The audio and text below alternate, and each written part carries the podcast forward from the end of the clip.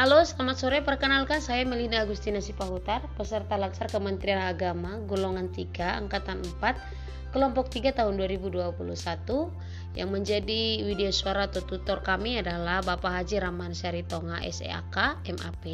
Pada kesempatan kali ini saya akan uh, mengupas sedikit tentang nilai-nilai dasar PNS. Nah, Fungsi ASN yaitu melaksanakan kebijakan publik yang dibuat oleh pejabat pembina kepegawaian sesuai dengan ketentuan peraturan perundang-undangan, memberikan pelayanan publik yang profesional dan berkualitas dan mempererat persatuan dan kesatuan bangsa. Nah, untuk menjadi seorang pelayan publik yang profesional, diperlukan pembekalan kepada PNS dengan nilai-nilai dasar profesi ASN yang dikenal dengan aneka, melingkupi akuntabilitas, nasionalisme, etika publik, komitmen mutu, dan anti korupsi. Langsung saja kita akan bahas yang pertama tentang akuntabilitas.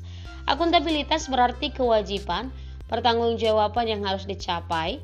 Akuntabilitas juga merujuk pada kewajiban setiap individu, kelompok atau institusi untuk memenuhi tanggung jawab yang menjadi amanah. Setiap PNS atau ASN harus memiliki sikap yang akuntabilitas atau bertanggung jawab. Yang kedua, nasionalisme. Prinsip nasionalisme bangsa Indonesia dilandasi nilai-nilai Pancasila yang diarahkan agar bangsa Indonesia senantiasa menempatkan persatuan kesatuan dan kepentingan dan keselamatan bangsa dan negara di atas kepentingan pribadi atau kepentingan golongan. Nah, yang ketiga, etika publik. Etika publik adalah refleksi tentang standar atau norma yang menentukan baik atau buruk benar atau salah, perilaku tindakan, dan keputusan untuk mengarahkan kebijakan publik dalam rangka menjalankan tanggung jawab pelayanan publik.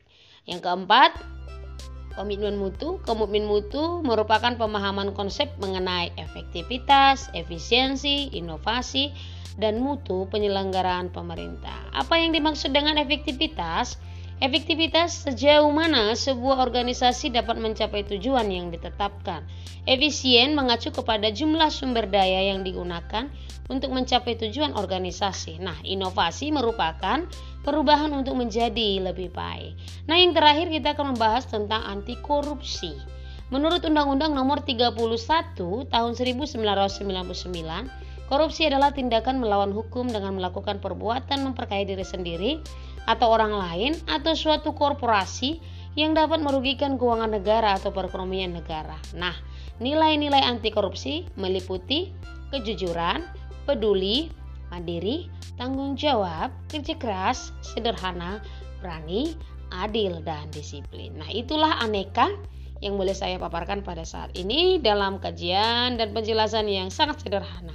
Kiranya berguna dan bermanfaat. Selamat sore, bye bye.